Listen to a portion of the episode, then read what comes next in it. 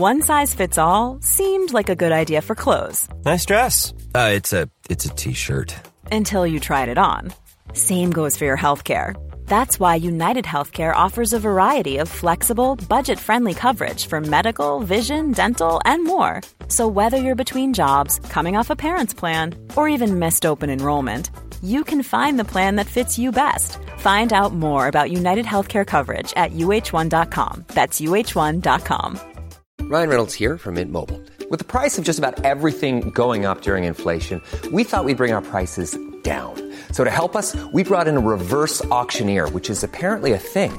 Mint Mobile unlimited premium wireless. Ready to get 30, 30, bit to get 30, bit to get 20, 20, 20, bit to get 20, 20, bit to get 15, 15, 15, 15 just 15 bucks a month. So, Give it a try at mintmobile.com slash switch.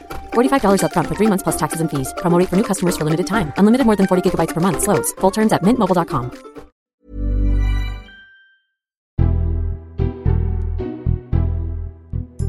Hello, you're listening to Times Red Box Politics podcast. I'm Patrick Maguire, still in for Matt Chorley as he crosses the Atlantic at a snail's pace. Very busy show for you today. We, of course, brought you PMQ's Unpacked and Dish United Kingdom. But first, time for our columnist panel. It was a cracker today with Alice Thompson and Robert Crampton. Don't go anywhere. The Columnists with Alibert, Alice Thompson, and Robert Crampton on Times Radio. Yes, already heard from Robert this morning. Morning, Robert. Morning, Patrick. Spoke to you without introducing you. Very rude of me. And Alice Thompson. Morning, Hi. Alice. I think it's going to be Nick Clegg, can I just say, because it can't be the Tories or Labour. Uh, it's not Nick Clegg either, I'm I afraid. know. It's not Nick Yeah, Clegg he's either. younger than that, isn't he? He- he- Oh, Ah. he's born in 1967, isn't he? He is. Well, Same as so Cameron. so Uh, so we've already ruled out. We've already yeah. Look, you know, love a bit of live action guest here. Love a bit of live action guest here. Uh, we won't play the no, no, no. We won't be that cruel. Anyway, lots to discuss this morning with you guys. Uh, let's start on Strep A. Uh, the health secretary has been on Times Radio this morning. He said he's been reassured there's a good supply of penicillin, but he said some GPs might have shortages while stock is moved around. Alice, what do you think about this? The good news seems to be that the outbreak is relatively small, but ministers have got a job to do to stop parents from panicking.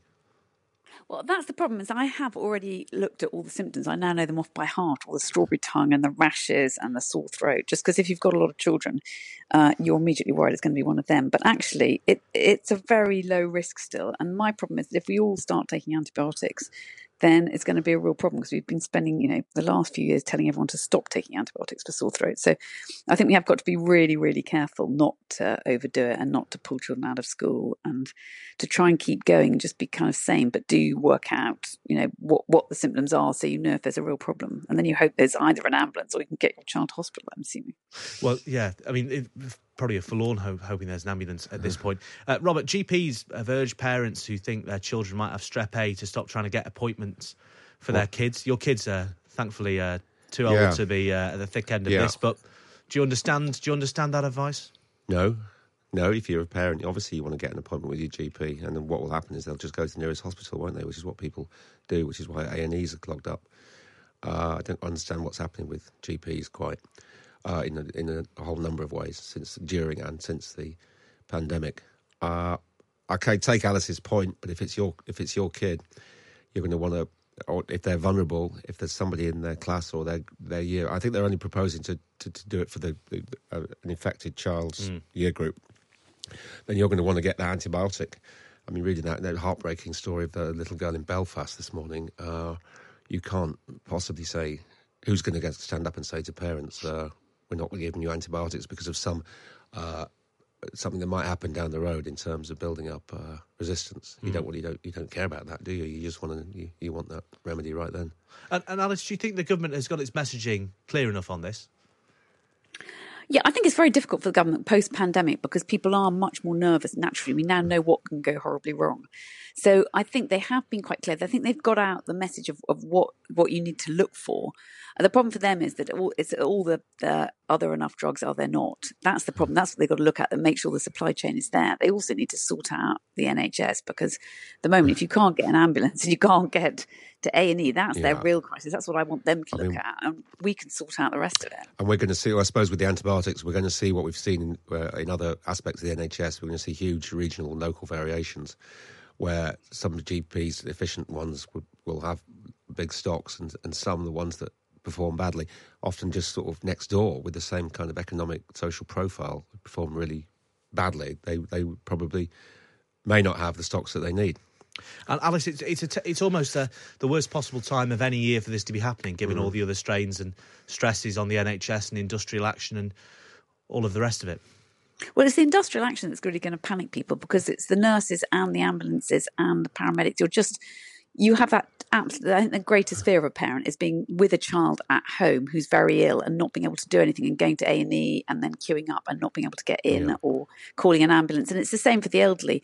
Um, I always think that kind of the people in the middle are sort of fine normally. It's the very old and the very young that panic most when you get this, particularly over Christmas when there's just shortage of everything. And Yeah, December the you- twenty you- first is the bad is the big day, isn't it? I think. yeah, we're just Mm. terrified. I think that, that actually you're going to be with his child dying at home, and there's nothing you can do. And I think that's what we've we've got to sort. We've got to reassure parents. And that is Um, how people died, isn't it? In the years, in the, the, not so long ago, before the NHS, before the ambulance service, you, I mean, you, what, you would have been saved by getting to a hospital or a doctor, and and they, they weren't available. You couldn't get there, and yeah, No, yeah. Well, there's lots of obviously a big challenge for for the health secretary and the NHS, uh, which obviously we'll be uh, keeping a close eye on here on Times Radio. Uh, let's move on to something a bit lighter, shall we? Uh, nice report on page three of the Times, um, a million miles away from uh, Strep A and GP surgery. Um, famous authors have been sharing their stories of book signings when nobody turns up.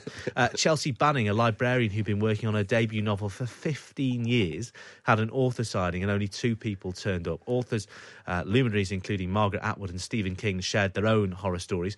Um, I believe uh, between us, we've all had a book published. Yes. Um, uh, I, I, you know, I'm sure thank- your, your, yours both did better than mine. I'm sure. well, no, you know, I was I was just about to say, thankfully, uh, I don't have any of these stories because my book was published in the middle of the pandemic, um, which spared me having to have a, a, something terrible like a launch party or any signings, uh, which I've exclusively done for family and friends, uh, if they ask or not. Um, any any similar stories, Robert? Uh, this wasn't my book. Uh, my book was a collection of columns, and it did and it did predictably badly when, when something is a, or people have already read something, and it's all and it's also still available free online. Uh, this was years before that. I was doing a talk about uh, up in Hull, where I'm from, about my uh, my life as a journalist in the Central Library in Hull, and it was me and my mum and dad and the librarian, and that was it. that was the attendance. Did you persist with the talk? My mum insisted that I did. My dad wanted to go home and watch Wimbledon. Uh, it, it was the summer, and I was up against uh, Wimbledon and Glastonbury, so that was my excuse. And I think the librarian wanted to go, but my mum took the opportunity to question me about precisely what I did for a living. She loved it. All the questions you wouldn't answer on the phone when you did Exac- or exactly. call. She had thought I've got an hour's exclusive access to my son. And I'm going to, I'm going to uh, make it. No mother, no mother is going to turn that down. Alice, have you uh, have you fared any better? Well, I've done better this time by doing a joint book because Rachel Sylvester and I can just chat to each other when no one uh, turns up at the signing. And you get it, Shelton. We keep being up against incredibly famous, we think, people. Um, very nice people like Michael Morpurgo, who sends over coffee to our desk um, as we sit there just talking to each other. Charitably. Uh, or sometimes we go and help people in the queue for him or for whoever else it is. But I just think it's a brilliant Twitter story because it's one of the few times when you, it's so worthwhile, isn't it? I mean, it just makes you feel so much better when you get people like Stephen King and Yeah. Kate Moss and you know Margaret Atwood all sharing their stories. I love the Kate Moss one. The woman says, "Come and uh, you've got to sign the Handmaid's Tale." And Kate Moss says, "Well, I didn't write it. Margaret Atwood did." And the, and the woman said, "Yeah, but she's not here." Yeah, there's there's some there's some brilliant stories. Hugo Rifkin sat between Terry Wogan and Sebastian Faulks at a signing. Both sold hundreds. I sold zero. Eventually, Wogan patted my shoulder and said the same had once happened to him. Really? Hugo said gratefully. No. Wogan replied. Uh, you know, Mark Harris. Six people came to our first reading. One bought four family members. The sixth person came in out of the rain. Uh, you know, there are just loads of people. And also, you know, you say Alice, it's a rare example of Twitter. Uh, you know, a tweet with thousands and thousands of retweets having hundreds of heartwarming replies. It's also an example of you know nobody who has had a book published or has a blue tick on Twitter or who fancies themselves as a well-known journalist wants to admit that people aren't hanging off their every last not. word. So you know it's always nice to see you know even uh, some of the most well-known names in the business show I mean, Stephen humility. King's practically the best-selling author ever, I think, apart from maybe Yeah, yeah. Yeah, it's- Stephen King's yeah, done apart- 400 million books. yeah, hasn't So, I mean, the bloody fact that J.K. one Rowling of and fat boys, Shakespeare. he says, turned up. Yeah, yeah, yeah. He, he, he, he- Looking for Nazi books or something. Yeah, exactly. Stephen King uh, was doing a signing for his 1975 novel Salem's Lot, uh, which came out after Carrie, which was obviously a, a Yeah. blockbuster, wasn't Yeah. it? So, um, you know, quite surprising. He said he had one customer, a fat kid, who said, "Hey, bud, do you know where there's some Nazi books?" So you know it happens. It happens to everyone. It happens to everyone. I mean, if you if you, if any famous authors listening who have uh, uh, any more famous authors than the three of us who have uh, as as hard as that'll be to come up with, um, uh, who uh, who have uh, any similar stories, do obviously get in touch. Alice, um, let's move on and talk about your column, shall we? Um, you know, anyone who's heading home to the north, Robert. I, I, I suppose you're driving to Hull. Uh, we yeah, we are. Yeah, because we got you know a big bootload of presents. Oh, yeah, that's a shame. But Oh, I did have such this large yes. I did have this. Alice describes the new, having to fly from Newcastle rather than get the train. I had the same thing. I got relatives in Edinburgh, and I'd, lo- I'd always prefer to get the train if possible. I love the train, but the uh, you can't rely on them, and the, the, the plane was you know back quarter of the price. Yeah. So, so Alice, uh, your column today, um, you argue that the situation with the railways and the strikes is so bad that we need to rethink their structure entirely. Well, that's the problem. Is it's not just the strikes on thirteenth, fourteenth, sixteenth, seventeenth, twenty fourth, twenty fifth, twenty sixth, and then into January, second, third, fifth, and sixth. It's the whole railway network that's now just impossible. So that whenever you go anywhere, I mean, I went a couple of weeks ago. I went down to the West Country. and I go, and there's always an excuse. This time it was like they'd hit a cow. And the, the thing is, the passengers now just don't. They don't even blink anymore. We just all sat there. We were so relieved that we might actually get into the station by midnight and that there wouldn't be a rail replacement bus. Although, actually, I'm quite relieved when there is one now because there's so many times when you just get kicked out in the middle of nowhere. true. Rail replacement buses used to be a nightmare. Now you're just you're begging for one. Now they're a treat. Now you're yeah, now they're a reliable. reliable. treat, luxury. So it is kind of extraordinary that the railways have just become. I mean, and also at the end of um, uh, British Rail, they were actually quite good. We were one of the best in Europe, and then we privatised it, and it should have worked, and it did work quite well for a bit. And now we don't even start comparing ourselves to Japan. We just, you know, we just want to be like British Rail once was. And and I don't mind if it's renationalisation. I don't mind if it's total privatisation. But what you can't have is this midway where no one takes any responsibility. So there's no one to shout at. There's no one to, you know, with, with the strikes, there's no one to talk about um, the strikes. They don't. No one will take responsibility for them because it's this mishmash of the government you know, doling out the money, and the rail companies kind of soldiering on, and then you know you've got Network Rail, and the you know it's just, I mean, it is insane now. It's But- it's all broken up. the government's been running LNER, which is the one I get most, along with Hull Trains, uh, and it's pretty good. Mm. It's been, been That's the doing it- best one Yeah, now. it's been doing it for four years. Certainly, if you've got to go to uh, anywhere east, it's better than having to. Your heart sinks if you've got to go to Manchester or, or Liverpool. Well, uh, yeah, you know, I, I remember the, the you know not to uh, not to provide Richard Branson any free advertising. I remember when I was for, you know spent a lot of the best part of a decade getting the train up from Liverpool down to London um, regularly, and in the past two years or so, it's complete. It used to be a really reliable service. Yeah. now it's not, and it's part of the reason you know, as you, you and Alice both say. Um, that they're we're in a sort of mismatch where um, you know companies can be certain no matter how bad their service is, no matter how much money they lose, the government is going to bail them out, and they they're not they're insulated despite being private companies who can take dividends when they want uh, from the commercial consequences of providing a terrible service. Yeah, a bit like the water companies. Uh, I mean, I'm starting to think, and a lot of people are probably starting to think that these should really be in public ownership. You know, the, the, the strategic transport and uh, energy should be back in public hands. Even what even if that means a Brit- British Rail sandwich well, up it doesn't have corners. to be. That was that was 30 40 years ago. I mean, yeah. I'd- Also, the you could British Rail fran- sandwich, that franchise was unfair. Franchise out the hospital. Franchise out the hospitality. Privatise that, but uh, the actual the actual structure of it and the the uh, the rolling stock should be. I think it should be run by the government. Uh, it's the Times Christmas party tonight. Will I see both of you there? You certainly will. Yeah, I, yeah. I always go. Yeah. Alice, will you be propping up the bar with Robert later? I will. No, we're, we're quite good at, it aren't we? We're quite a good double act. Oh, totally. Yeah. Fantastic, fantastic. Well, I look forward to that. Um, we're lucky in that we're not uh, no strike today, so people will be able to get home uh, if they're not, you know, bundling themselves into Ubers at four a.m. out of uh, the pool bar that's just uh, just down the road from here. The, uh, the Oh, that's the way things traditionally end up, isn't it? yeah, it is. It is. Anyway, that's quite enough of that um, before everybody uh, before everybody gets sacked. Uh, Kate Nicholls, CEOs of uh, CEO of UK Hospitality, joins me to talk about p- offices who won't be uh, so lucky because of the strikes uh, this winter. Uh, morning, Kate. Good morning to you. Um, are lots of people cancelling their parties because of the action announced by Mick Lynch? Well, I think it's a triple whammy, really, that we're seeing. It's not just office Christmas parties and big events, although that is the biggest uh, week of the year for, for that activity. It's also people cancelling smaller scale activities where they were coming in or planned to come into town and city centres for family activities, theatres, shopping at that last busy weekend. And it's also commuters, and so smaller scale activity that commuters would be involved in. Effectively, you've lost the whole of a travelling week. So, yes, we are seeing quite high levels of cancellations across all three of those activities. Uh, some of our venues in town and city centres reporting 30 to 40% cancellation rates. Um, and can you can you put a number on the economic impact on bars, uh, restaurants, and other venues? Yeah, so the, our estimate is that for the, the, the next week and the, the strikes that are coming later in December, um, the, the, hit, the hit to hospitality is likely to be 1.5 billion pounds of revenue that won't be made, and that's almost the equivalent to the amount we lost during the Omicron period this time last year. So a really significant hit to a sector that has been devastated by uh, coronavirus and the restrictions on trading for the last two years. And so, would your message to Mick Lynch be to, to reconsider in the name of the economy? Well, I think it's to all three parties. There's the government, the unions, and the employers. We need all three of them to get a grip, to double down, and to try and resolve it, or at least suspend this strike action. It's going to be the most devastating and damaging week for our sector the hospitality businesses, the workers who can't get to work, those who can't earn extra hours because shifts have been cancelled due to cancelled parties.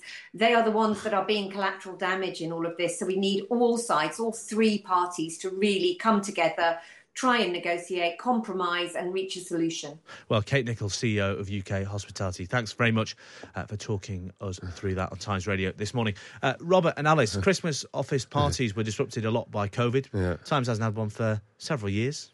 Well, we had a summer one, didn't we? We this did, we year, did. so we got we That got was a good two. Yeah, we haven't had one since 2019, I suppose. Then Yeah. important important part of working life, you know, because I work for Uh, the Times in Westminster, seldom see colleagues unless I'm in. in yeah, they are, which is not especially especially now since all the newspapers were dispersed. I think when everybody was in Fleet Street, which I kind of caught the very tail end of at the beginning of my career, uh, there was uh, there was that sort of camaraderie, you know. And now everyone's all over London, and people that work, or, and in within one single newspaper, people working different places, uh, you know, working from home remotely. So yeah, so I think it's a big it's a big factor for uh, esprit de corps. Yeah. Do you agree, Alice? Yeah, well, I think the Christmas party is the one thing in the year that, although people always complain about it, once they get to it, you love it really. Yeah. And it's also it's a kind of it's just a time when everyone can mix together in different age groups. I do feel really sorry after the pandemic for the youngest um, people in the offices because they often have to carry on working at home even now. And the idea that they can come in, they can talk to more senior people, they can chat. You know, it's at the beginning of the evening you're doing a bit of mentoring, and then by the end everyone is obviously um, so relaxed they're Yeah. not even thinking about Yeah, work. photocopying their But I think it's great. It's quite fun watching everyone dancing. I don't know. I just I think I think it's a really important aspect of the year, and you don't have Yeah. to go. It's not one of those things that you're forced into. No. Really, that And Mick Lynch needs to be careful. His support was, was, was up above 50% in the summer, and but it's going down to below 50, well below 50% now. You muck around with Christmas at your peril. Mm, mm. Especially, you know, not just the not just the parties, people getting home Yeah. for uh, getting home for Christmas too. Um, the Times reported yesterday, just on the subject of Christmas parties, that employers are being advised to leave their phones at home so embarrassing images don't end up on social media. Um, I was I was disturbed to see uh, there was a, a disclaimer on our invitation that arrived by email yesterday saying there will be photography at this event. Oh, really? Almost a uh, almost positive I- positive reinforcement to be- to behave ourselves. What I Uh, always like is they say uh, you, once we've left the building, we, there will be no readmittance to the, to the Times office because they're obviously worried about people getting drunk, coming back, getting into the stationery cupboard, you know, photocopying their bottoms, all that kind of stuff. sleeping under the desk. Yeah. Yeah. Uh, wise precaution, do you think, Alice? Yeah. Well, I think the Times party sounds like it's kind of slightly more wild than it is. I think they've forgotten what Well, I think like. maybe It's just Yeah, a and I think- conversation like this, really, on repeat. No, no, Alice, because you had those few years when you when you, you left us for Arrival. Yeah, that, that, Yeah. you- No, you no, the missed some Times wild much ones better then. the Telegraph. You Yeah, wa- you, missed some far wild ones better. then. Yeah. Uh, just before I let you go, uh, Robert, let's finish what with what you've been writing about. Uh, talking of uh, you know steamy clinches, Yes, uh, Hendo. uh, goal celebrations, getting less macho uh, in the wake of. Uh, I hope so. It's Jordan like- Bellingham, uh, Jude Bellingham, and Jordan Henderson. Uh, Yeah, slightly wishful thinking, but uh, Jordan Hen- uh, uh, Hendo and Jude on uh, Sunday night. There was a moment, wasn't it? It was a moment. It was like for a couple of seconds, nothing else existed for those two guys. Uh, and I was really hoping they were going to have a kiss because see what the see what the Qataris and FIFA made of that. Uh, and if, you, look, if you're a Liverpool fan, it was great to see them. Well, so yeah, I mean, Jordan Henderson is a is a is a absolute national treasure. He was the guy who got all the Premiership captains together in in COVID to do something for the NHS, and uh, and he's now obviously mentoring this young this young star, incredible player from. Uh, and it's just a, it was just a lovely scene. I mean, it may be wishful thinking on my part. We have at the other end of the spectrum, we've got Ronaldo celebrating goals he didn't even score. So, uh, you know, but maybe things are getting a little bit less of the sort of finger wagging and the Yeah, shushing and the ear cupping and all I'd that. like to see, you know, be more Hendo, be more Roger Milla, jiving Yeah. at the corner flag. Yeah. Long live Jordan Henderson. My dad painted his house. There you go. That's uh, I, I need to need to get that in. Anyway, tasteful? eh, uh, beautiful. My Yeah. da- uh, Desmond Maguire does little else. Uh, that was Alice Thompson and Robert Crampton there. Remember, you can read their excellent columns in the Times every week. Just get yourself a digital subscription or pick up a copy of the paper. To do the former, go to thetimes.co.uk forward slash the Times Red Box. Now, it's a Wednesday, so it's time for PMQ's Unpacked. Tim Shipman from the Sunday Times and I were pausing the action today. It's that time of the year. Your vacation is coming up. You can already hear the beach waves, feel the warm breeze, relax, and think about work. You really, really want it all to work out while you're away. Monday.com gives you and the team that peace of mind. When all work is on one platform and everyone's in sync, things just flow wherever you are. Tap the banner to go to Monday.com.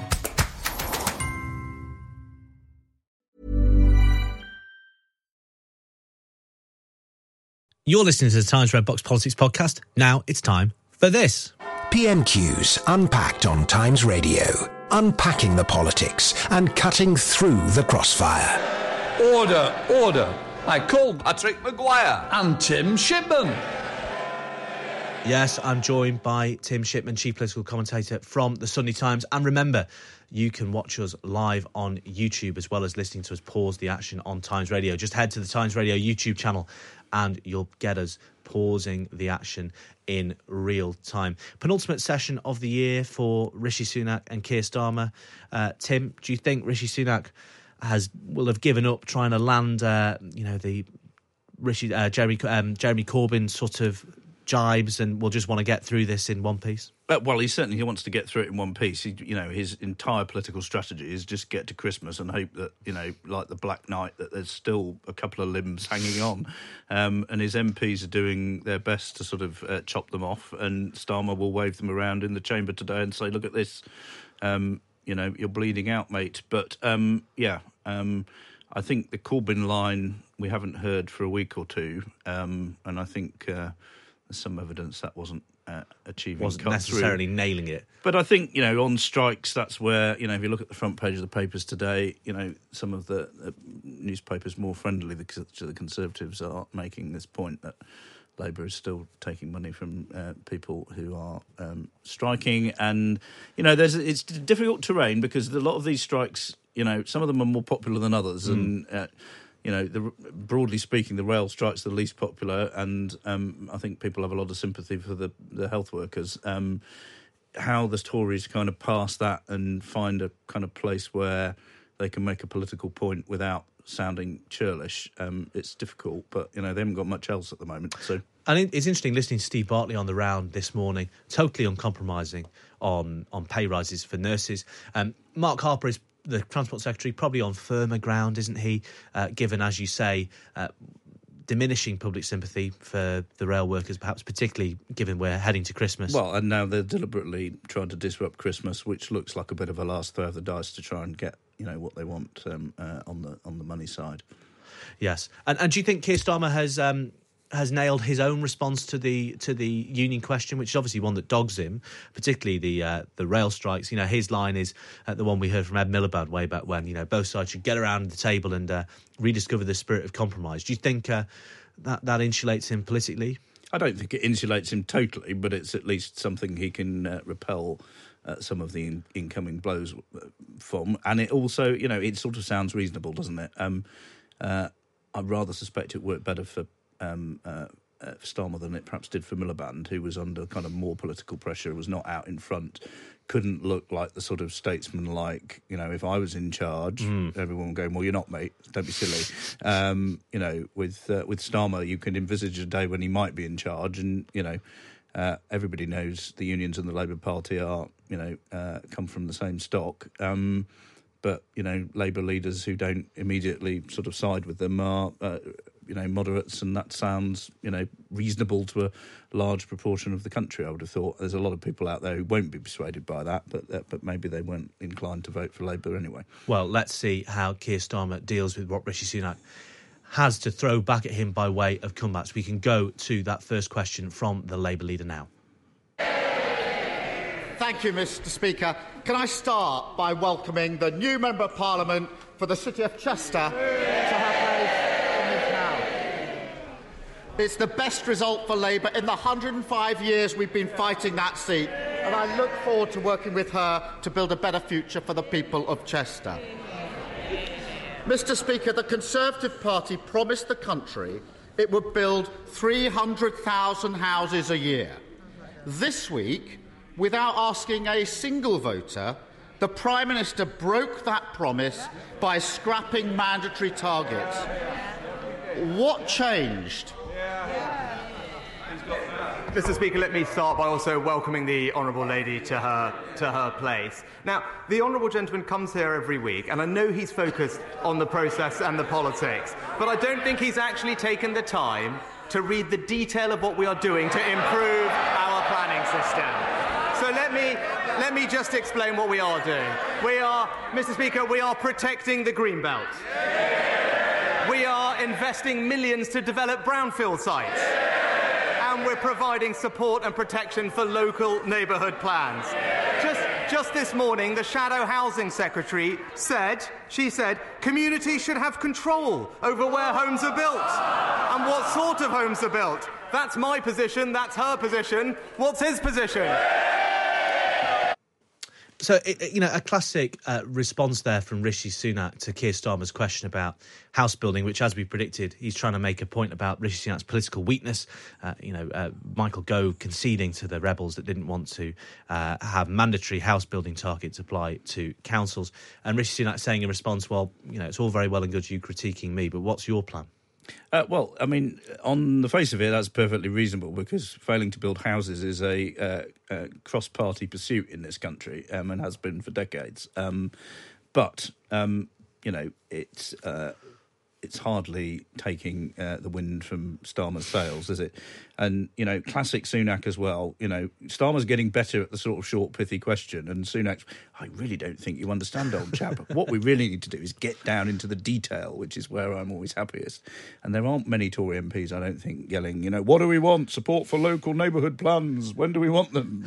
uh, never. Um, it's not. Um, it's not particularly stirring stuff. Liable to uh, get everybody cheering behind him and heading off for their Christmas break with a song in their hearts. But But, but um, you know, it does it does kill a few minutes, and, and it has, for Rishi Sunak's uh, sake, killed a rebellion, hasn't it? So, you know, he can at least chalk that up as uh, Well, that's not- the politics of it, a isn't it? You can look weak. You can look like you're having to do U-turns. I mean, uh, U-turns are much more toxic in the Westminster Village than they are for the public. The public often, when you sit in a focus group, takes the view that well, Well, at least they're doing the right thing At least now. they've done the right thing. They're listening to what people said. Blah blah blah blah. So it's not sort of um, it's not the end of days doing U-turns, but certainly if you get a reputation for not being able to do anything because all it takes is thirty of your MPs to get uh, hot under the collar. Mm.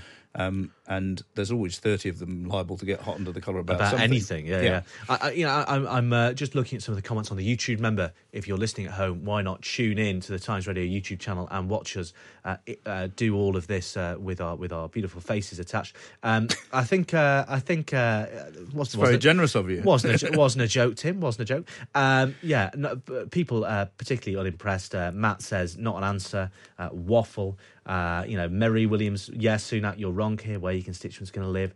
Uh, the Prime Minister has not necessarily convinced uh, our viewers on on YouTube. Uh, keep your comments coming. Uh, let's head to Keir Starmer's second question.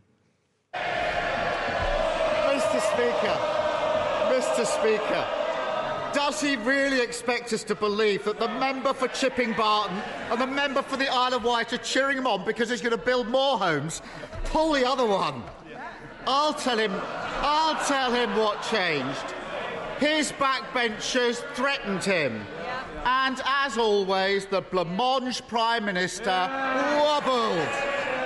He did a grubby deal with a handful of his MPs and sold out the aspirations of those who want to own their own home. Was it worth it?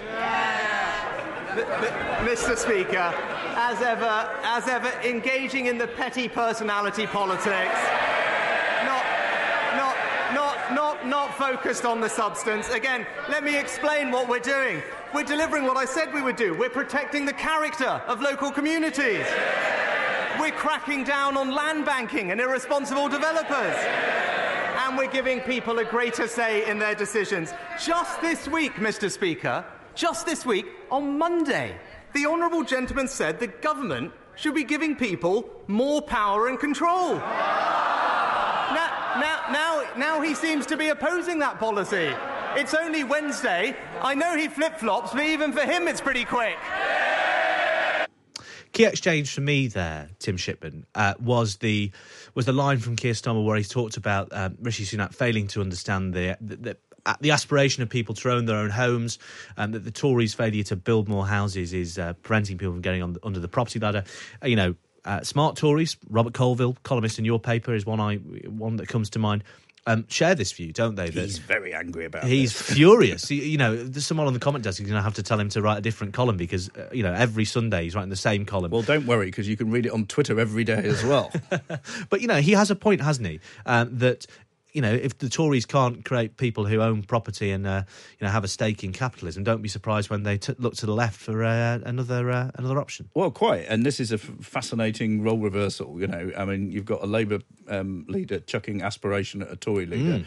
Um, you know, when Rishi Sunak was in trouble a week or two ago, all he did was yell aspiration, aspiration, aspiration about private schools as it happened at the time.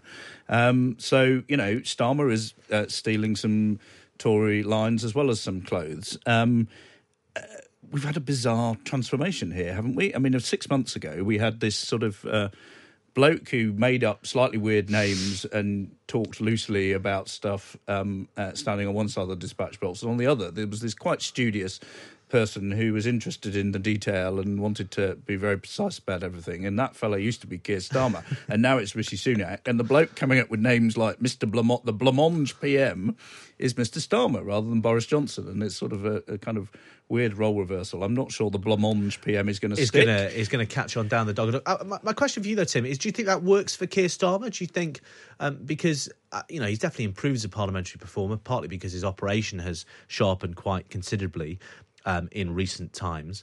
Do, do, you think this works for him though? This uh, do you think there's something in Rishi Sunak, you know, uh, complaining that he is uh, going for personality? Do you think it's sort of inconsistent with Keir Starmer's, as you said earlier, sort of statesman-like image? Well, I'm not sure the Blancmange PM is very Starmer, um, and pull the other one doesn't sound very Keir Starmer either. But he's got a lot better in recent weeks. What they've done quite well in recent weeks is find an issue that the public is broadly sympathetic with them on, uh, and find a way of attacking the prime minister personally about it, be it you know his schooling or um, you know uh, what he does with his tax affairs, um, how wealthy he is, all of that. Um, um that's worked quite well for them, and I think this sharper Starmer um, is now causing uh, Sunak quite a bit of difficulty um, every week. Um, and I'm, you know, I'm all in favour of people coming up with lines that help, you know, a grown-up argument cut through to the public. Um, we'll have to see whether uh, the Blancmange PM wobbling is is one that um, comes back like Captain Hindsight, all these other uh, phrases we hear at, at PMQs. But um, you know they're trying, and as you say, that you know they've got a they've got a much better operation now. And, and Starmer has shown the humility to sort of accept that he was a bit boring and that he ought to try and liven things up a bit. Labour fighting 30, Alastair Campbell and Peter Mandelson uh, would be proud, I'm sure. Let's go to Keir Starmer's third question then. Mr. Speaker, he's forgotten. Last week, last week I offered him Labour votes to pass these housing targets because this is bigger than politics. The former housing secretary on their side said scrapping mandatory targets would, this is his words from their side of the House, be a colossal failure of political leadership. No wonder he doesn't want to fight the next election, Mr. Speaker. The author of the manifesto that they all stood on said it would cut building by 40%, perhaps even more. Why would he rather cripple house building than work with us to get those targets through? Mr. Speaker, we're, we're not going to work with the Labour Party on housing. You know why? We'll have a look at their record on housing. In, in London, in London, the form, in London, the former Conservative mayor in five years built 60,000 affordable homes. The current Labour mayor, half of that amount. In Wales, in Wales, we want to build 12,000 homes. What are Labour delivering? Half of that, Mr. Speaker. The Labour Party talks, the Conservatives deliver. Well, you've got Keir Starmer there, Tim Shipman, posing himself as the man with all the authority, as you know, he, the real prime minister, as it were. You know, offering beneficently to lend the Tories votes, really trying to hammer home this idea that Rishi Sunak is uh, is a man in office but not in power. Yeah, that's right. And you know, of course, the one thing that makes a Tory prime minister look even weaker than doing U-turns because of his own MPs, of course, is relying on Labour votes to pass legislation in the House of Commons. So, um, Starmer in the previous question said, you know, was it worth it? Well, from Sunak's point of view, it probably was worth it because he's still alive and he's not had a humiliating defeat in the chamber and um, it's uh, you know he's living to fight another day and right now that's uh, the only plan really is to get into the new year and then hope that the economy turns and that um, by the next budget in March they've got something a bit more constructive to say. That's the best they can hope for, living living hour to hour, even mere weeks into his premiership. Right, question number four from Keir Starmer then. Mr. Speaker, as ever, too weak to stand up to his own side on behalf of the country. Mr. Speaker, I, I, I noticed there was another U turn last night, this time on wind farms. I, I, actually, I agree with that one, but is there no issue on which he won't give in to his backbenchers? Now, Mr. Speaker, how did his colleague, Baroness Mone, end up with nearly £30 million of taxpayers' money in her bank account? Well, Mr. Speaker, let me say, like everyone else, I was absolutely shocked to read about the allegation. Uh, it's absolutely right. Uh, it's, it's, abso- it's absolutely right that she is no longer attending the House of Lords and therefore no longer has the Conservative whip. That again, I, the one thing we know about the honourable gentleman, he is a lawyer. He should know there's a process in place. It's right that that process concludes. I hope that it's resolved promptly. But I say one thing, Mr. Speaker, because I tell him, he, he mentioned, I tell him what is weak. I tell him what is weak is not being able to. I'll tell him, and that's not being able to stand up to people. Just, I know he's taken some advice from Gordon Brown lately.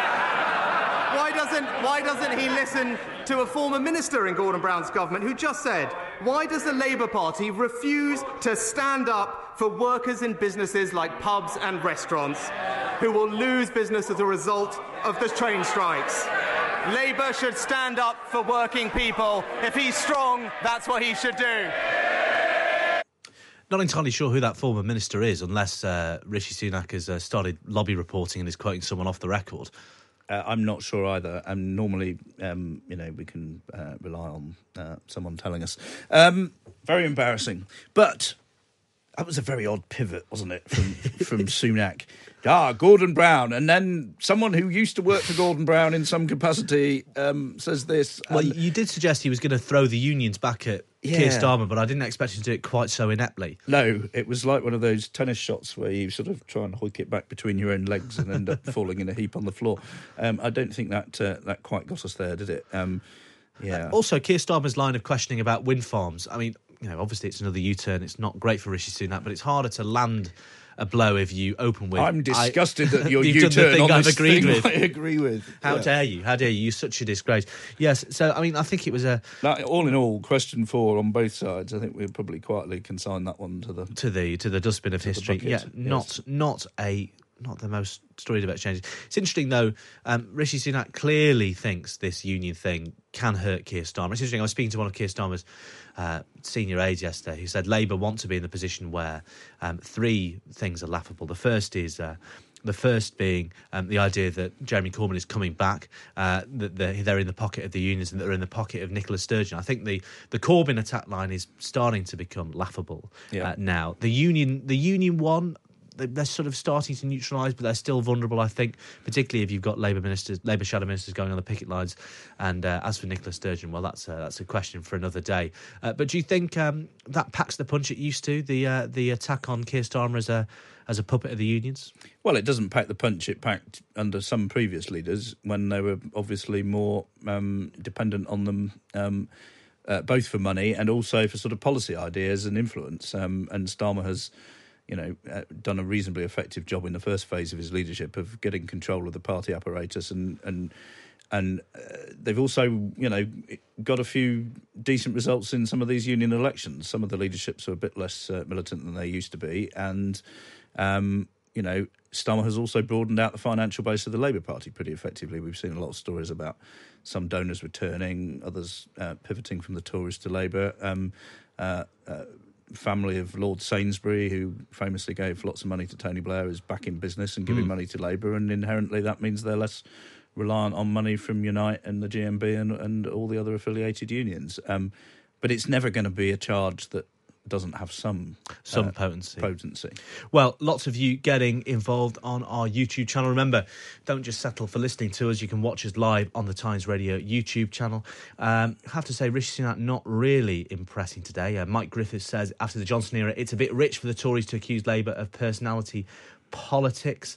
Uh, St- Starmer is deplorable on account of resorting to personality politics, uh, Sunak says, and then the PM thereupon engaged in it himself, uh, says Buchan. Uh, Dave says Sunak was completely floored by the Mone question. Let's just return to that briefly. Uh, Labour have been going uh, big on this, this story about um, uh, Baroness Mone, the former lingerie tycoon turned Tory peer, uh, allegedly being linked to uh, a, uh, a, uh, a PPE company that uh, made hundreds of millions during the pandemic and has since uh, took that leave of absence from the House of Lords. Obviously, in doing so, she's given Rishi Sunak a ready-made reply. You can say, well, she doesn't have the Tory whip, she's on the House of Lords. Um, nothing to see here. But do you think this story still has legs? Do you think it could still damage uh, Rishi Sunak? I think conceptually it's a problem for the Tories. I mean, uh, in focus groups I've sat in since the pandemic, that whole sense of they gave a load of money to their mates to buy stuff. Um, that does linger. I think most of the public gives the government the benefit of the doubt on the pandemic, thinks, yes, they were just trying to do everything as quickly as they could to try and help. But for people who are, you know, like to smell political conspiracy and uh, corruption at every turn, uh, there's certainly several uh, examples that um, uh, land home. And, and with a certain sort of voter, um, that idea has never really gone away. And I think. Um, you know, this is potentially damaging. It's a little bit surprising that Starmer didn't do something with this last week. In fact, we had, um, you know, the lads on from uh, the political club at school, and they Mm. were all uh, predicting ahead of it that surely Mone was the obvious terrain for Starmer, and he went with economic stuff instead. But you know, they're they're they're making the most of it again this week. Well, never underestimate Keir Starmer's uh, ability to miss the obvious in these sessions. And remember, want to hear from you? Get involved in YouTube. Text eight seven treble two. Andrea Wood uh, has just texted in to say it would be nice if anyone in Parliament were constructive. Pathetic slanging matches. Let's see if we get anything constructive out of Keir Starmer's fifth question. Mr. Speaker, it, it may not seem like it, but he's supposed to be the Prime Minister. This morning, this morning, his Transport Secretary said that his flagship legislation on strikes, this is what he said this morning, his Transport Secretary, might want to listen to this, is clearly, is clearly not going to help with the industrial action we're facing. He should stop grandstanding, stop sitting on his hands, get round the table and resolve these issues. And everyone can see what's happening here. A Tory politician got their hands on hundreds of millions in taxpayers' money and then provided Duff PPE, and he says he's shocked. He was the Chancellor. He, he signed the cheques. How much is he going to get back? Mr. Speaker, Mr. Speaker, Mr. Speaker, it's right that he brought up legislation with regard to strikes, and I'm very happy to address it, actually. So, hard-working families right now in this country are facing challenges. The government has been reasonable. It's accepted the recommendations of an independent pay body, giving pay rises in many cases higher than the private sector. But if the union leaders to continue to be unreasonable, then it is my duty to take action to protect the lives and livelihoods of the British public. And that's why, Mr. Speaker, since I became Prime Minister, I have been working for new, tough laws to protect people from this disruption. That's the legislation he's asking about. Will he now confirm that he'll stand up for working people and that he and his party will back that legislation? So what Rishi Sunak is talking about there, Tim, is uh, minimum service laws that would require um, unions uh, involved in frontline public services, be those railways, um, the healthcare, uh, the healthcare sector, to provide a minimum level of service, even in the event of a strike. It's the norm across Europe. Uh, weirdly, it hasn't been introduced here, despite 12 years of Tory government. Uh, no, that's um, uh, possibly because every time they've looked like doing it, um, they've had a big old fight about it. Um, the unions here are quite effective at uh, digging in on these things. But um, yeah, I mean, I think it's one of those ones where if you asked 100 members of the public, I thought 70 of them would think it was pretty reasonable. Um, but that doesn't mean it's any simpler to get it through the House of Commons, um, and it doesn't mean that you're going to get uh, the Labour Party supporting it. Um, so, you know, it gives uh, it gives Sunak a little bit of something to go on. But Starmer's obviously got something there, and his research, a lot of uh, delivered him some quotes from Mark Harper this morning, effectively saying, well, of course, the legislation doesn't come in for a bit, so it's not going to help us with these strikes, Mm. um, uh, which um, gives him a rhetorical point. Um, you know, I mean, I'm not sure we're getting anywhere here, really, are we? It's uh, it's No, I mean there was there was very little attempt from Rishi Sunak there to even acknowledge the actual question Keir Starmer no. asked. No, he's got his prepar- prepared response, and you know it's sort of as good as far as it goes. Um, I thought, you know, Starmer saying, you know, you, you're the chancellor, you sign the checks. Um, I mean, of course, there are no checks, but um, it's uh, it's another one where at least Sunak has some tangential involvement in the issue, Well, and he personally, you know, has has something to do with this. It's not just um, uh, on Michelle Mone. It's not just that it's. Uh, uh, you know, something from one leader attacking another. It's another thing where Sunak was, at least on the face of it, part of the thing. Well, and, given that Rishi Sunak, the one thing that gives um, the Tories a bit of hope, and the one thing that still uh, spooks uh, people close to Keir Starmer is that Rishi Sunak's personal numbers, his polling numbers, despite his party being the doldrums, are quite good. Yeah. And a lot of that is a hangover from people remember him as the chancellor during COVID, who um, kept the economy ticking over, who kept their um, paid their mortgages, paid their furlough. Um, so if Labour are going to ever land a blow on Rishi Sunak or ever going to drag him down to the level of popularity of his party, they, they're going to have to do something to to make people reassess that period as chancellor. And the Michelle Mone story and others are, are perhaps in that category, aren't they? Yeah, I think that's right. Um, I think the you know, I mean, you talked about this being a sort of you know, you know uh, people talking about pathetic slanging matches. I mean, to a degree, that's what PMQs always is. Sometimes you feel you get some light and you really learn something about. Uh, an issue or where one or other of the leaders is coming from on something. This feels like a fairly arid exchange of uh, fairly pre prepared lines. The thing I find a little bit interesting, just to reflect on what you just said, is that while Sunak's backbenchers are pretty fractious, um, they're pretty unmanageable. They look like they're prepared to rebel about almost anything. He's still getting quite a lot of noise behind him in the chamber. There's Mm. not a sort of you know when he when he does one of his what you and I might, as political observers, think is a fairly hackneyed kind of response. He's still getting Still more, gets more, more from his from his backbenchers. The real the noise you don't want is the tumbleweed silence, Mm. and that's what Theresa May had at the end. It's what Boris Johnson had at the end. That's what Liz Truss said the whole uh, whole time. Yes.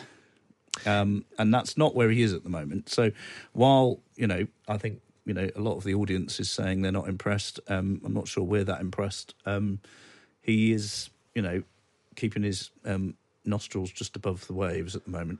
Well, let's see if he is waving or drowning in Keir Starmer's sixth or f- and final question. Mr. Speaker, he, he's obviously he's obviously not heard what his transport secretary said about that legislation this morning.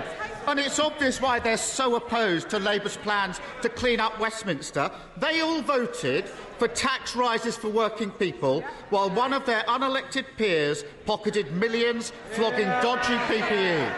be ashamed. Now, Mr. Speaker, I want to raise something that is worrying parents across the country.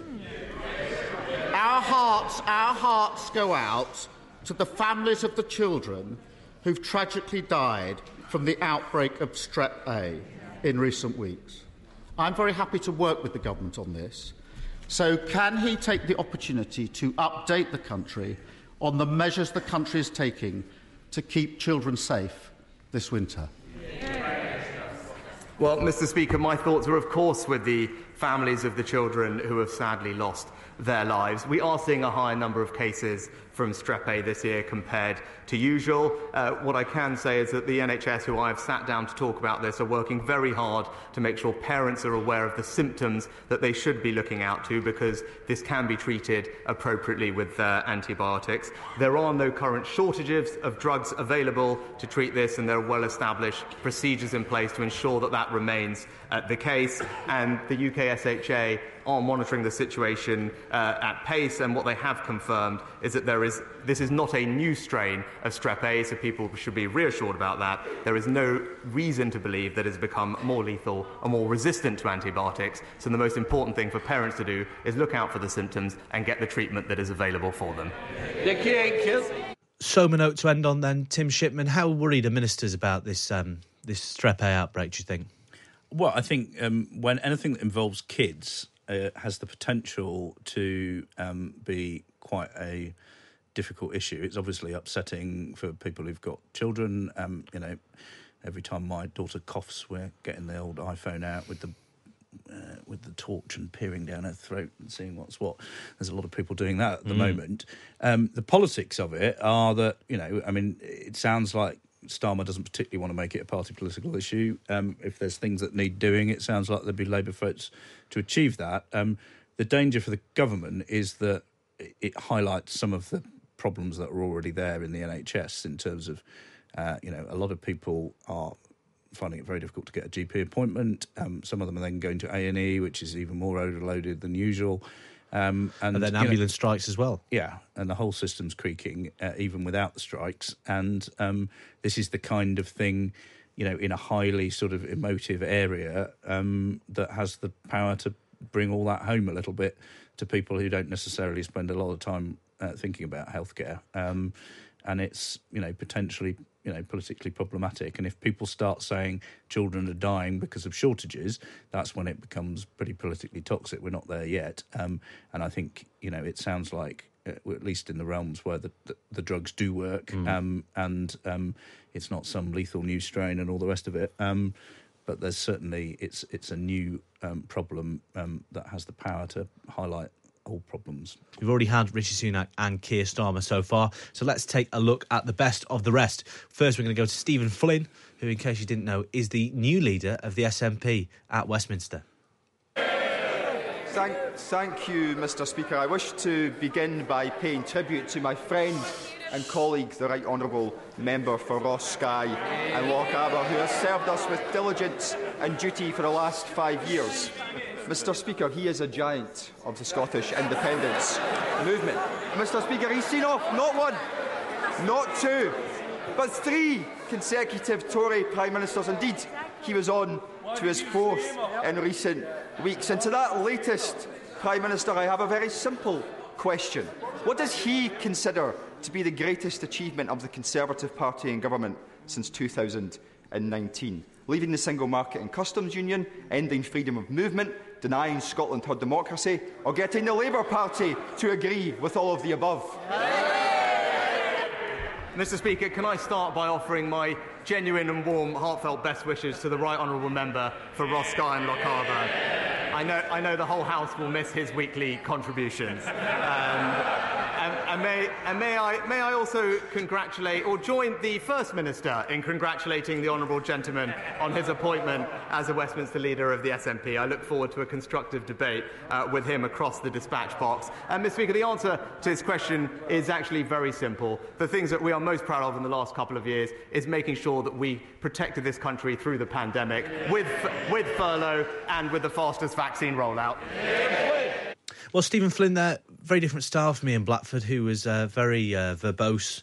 Uh, some would say a bit prolix, uh, prone to uh, liking the sound of his own voice. That was short, sharp, and quite aggressive from Stephen Flynn there. Also Yes. lavishing his predecessor with uh, with praise, having you know stuck the stiletto into his back. Almost too much praise, wasn't it? A giant of Scottish independence, which for a humble crofter is quite the, is quite, Quite the accolade. It's quite the accolade. And Flynn, yes, I mean, I'm, you know, I, I suspect most of our um, uh, viewers and listeners are not uh, familiar with Flynn. He looks a little bit like uh, Dominic Cummings' slightly more aggressive younger brother, doesn't he? Um, head um, shorn to the to the roots, and uh, yeah, I mean, I.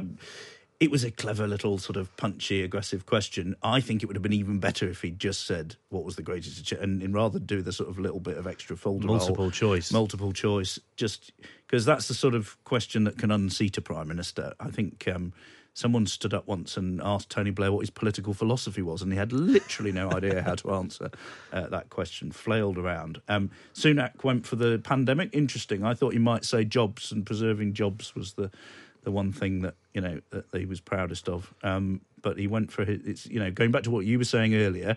The public still remember him um, and his role in furlough. The guy who sells me coffee on the station platform is still very grateful to Rishi Sunak for. Um, Keeping him paid during the pandemic, um, and there's a lot of people around like that. So he decided to attach himself to that rather than the sort of purer economics of, of unemployment, you know, not being what it might have been. Um, uh, you know, we've got bad inflation, we've got bad growth, um, but but job numbers are more buoyant than they were during Margaret Thatcher's recession or John Major's recession, and you know that's uh, uh, one of the saving graces for the Tory Party. Well, let's see where Stephen Flynn goes next with his second question. Stephen Flynn, the new SNP's Westminster leader. Mr. Speaker, far be it for me to offer advice to a near billionaire, but he's going to have to up his game. And here's why because in the last 15 minutes, a poll has landed which shows that support for Scottish independence has now hit 56%. And support, and support for the Scottish National Party sits north of 50%. So, in that context, can I ask the Prime Minister? Does he consider that increasing energy bills on households in energy rich Scotland by a further £500 will cause those poll numbers to rise or to fall? Well, Mr. Speaker, what we're delivering for households across the United Kingdom, including those in Scotland, is £55 billion of support with energy bills. It will save a typical homeowner about £900 on their bills this winter with extra support for the most vulnerable. And that is, Mr. Speaker, an example of the United Kingdom and the Union delivering for people in Scotland. You wonder, uh, Tim Shipman, whether that was as much of a message for Nicola Sturgeon as it was uh, as it was Rishi Sunak. You know that very telling message about independence, and if if this sort of coup in the Westminster group of the SNP shows anything, is that there's a bit of a bit of internal tension in the SNP over the First Minister and her priorities and her handling of all these constitutional debates. Well, Flynn's been put there because he wants to get aggressive and wants to get stuck in and he wants to get on with it. And, um, uh, you know, he has that demeanour, doesn't Mm. he? I mean, it was pretty punchy stuff. He looks um, keen and aggressive. And, um, you know, I think we're going to have quite a bit of fun with him. But as you say, um, you know, uh, 56% for independents, um, SNP north of 50%. Well, you know, if the SNP can get north of 50% in the general election in Scotland, then um, Nicola Sturgeon will say that that is effectively a referendum by the back door. Um, I think, you know, if you pick a poll showing that uh, independence is supported by 56, there'll be a long one along next week showing that it's 46. Uh, that's ten, tended to be how things have gone. Always and the the key number there. is the number of people who actually want a referendum rather than the people, how people might Who, vote in, in it. principle, might vote if, if there's a referendum that isn't going to happen anytime Because a lot of people would vote for independence, but they really don't want the hassle of all that Of in all their that. lives again. Certainly Um, not now. Anyway, one final backbench question before I let you go, Tim. This is the Conservative MP Conor Burns.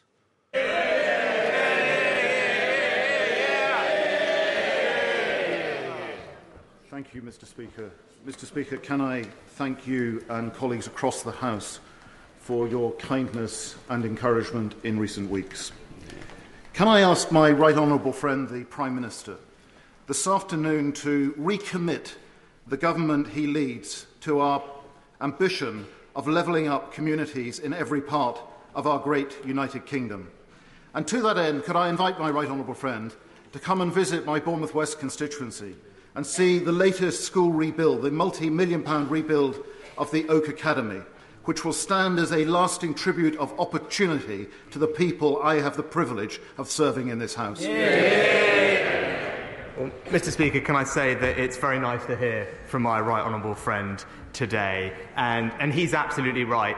There is no better way to spread opportunity around the country than by investing in our children's future. Uh, I'm absolutely delighted that Oak Academy in his constituency is benefiting from our school rebuilding programme, and I will certainly ask my office to keep his kind invitation in mind. Alan Doran. Well, um, just to explain some context there for listeners, the prolonged cheering for Conor Burns, their big ally of Boris Johnson, uh, relates to his having just received the Conservative whip back and having been cleared by an internal Conservative Party investigation into an allegation uh, of sexual misconduct, uh, which he always denied uh, and now has now been cleared of at, at Conservative Party uh, conference. He's just received the whip back. Um, hence the somewhat pointed question and the uh, the congratulations from Rishi Sunak or the warm response from Rishi Sunak and uh, the uh, very uh, very loaded invitation for the Prime Minister to uh, come down to Bournemouth and effectively uh, apologise for his treatment. yes, um, which got a sort of well, we'll think about it. Let's uh, my office can have a think about it. Um, I mean, what Conor Burns would really like is his government job back, Mm. um, which He was he sacked was as a trade minister. He was sacked as a trade minister by Liz Truss's um, uh, chief whip, um, uh, Wendy Morton, who has herself long since moved on. And um, you know, I think uh, a lot of his colleagues felt that he was treated pretty badly. Um, uh, and Sunak is not a particularly an ally of Conor Burns. Um, uh, and there's a lot of there was, a, as you say, uh, in what sounded like a fairly banal exchange, there was quite a lot going on there uh, in terms of subtext. Um, so yeah, I mean, uh, Burns got a bigger cheer than Sunak has managed today, um, and that will tell you something about uh, the mood on the backbenches. Indeed, and it might tell us about what's going to happen next time a, uh, a junior ministerial job becomes vacant. That's all we got time for on today's edition of the Red Box podcast. I'm here for the rest of the week, so don't go anywhere. And remember, like and subscribe wherever you get your podcast from.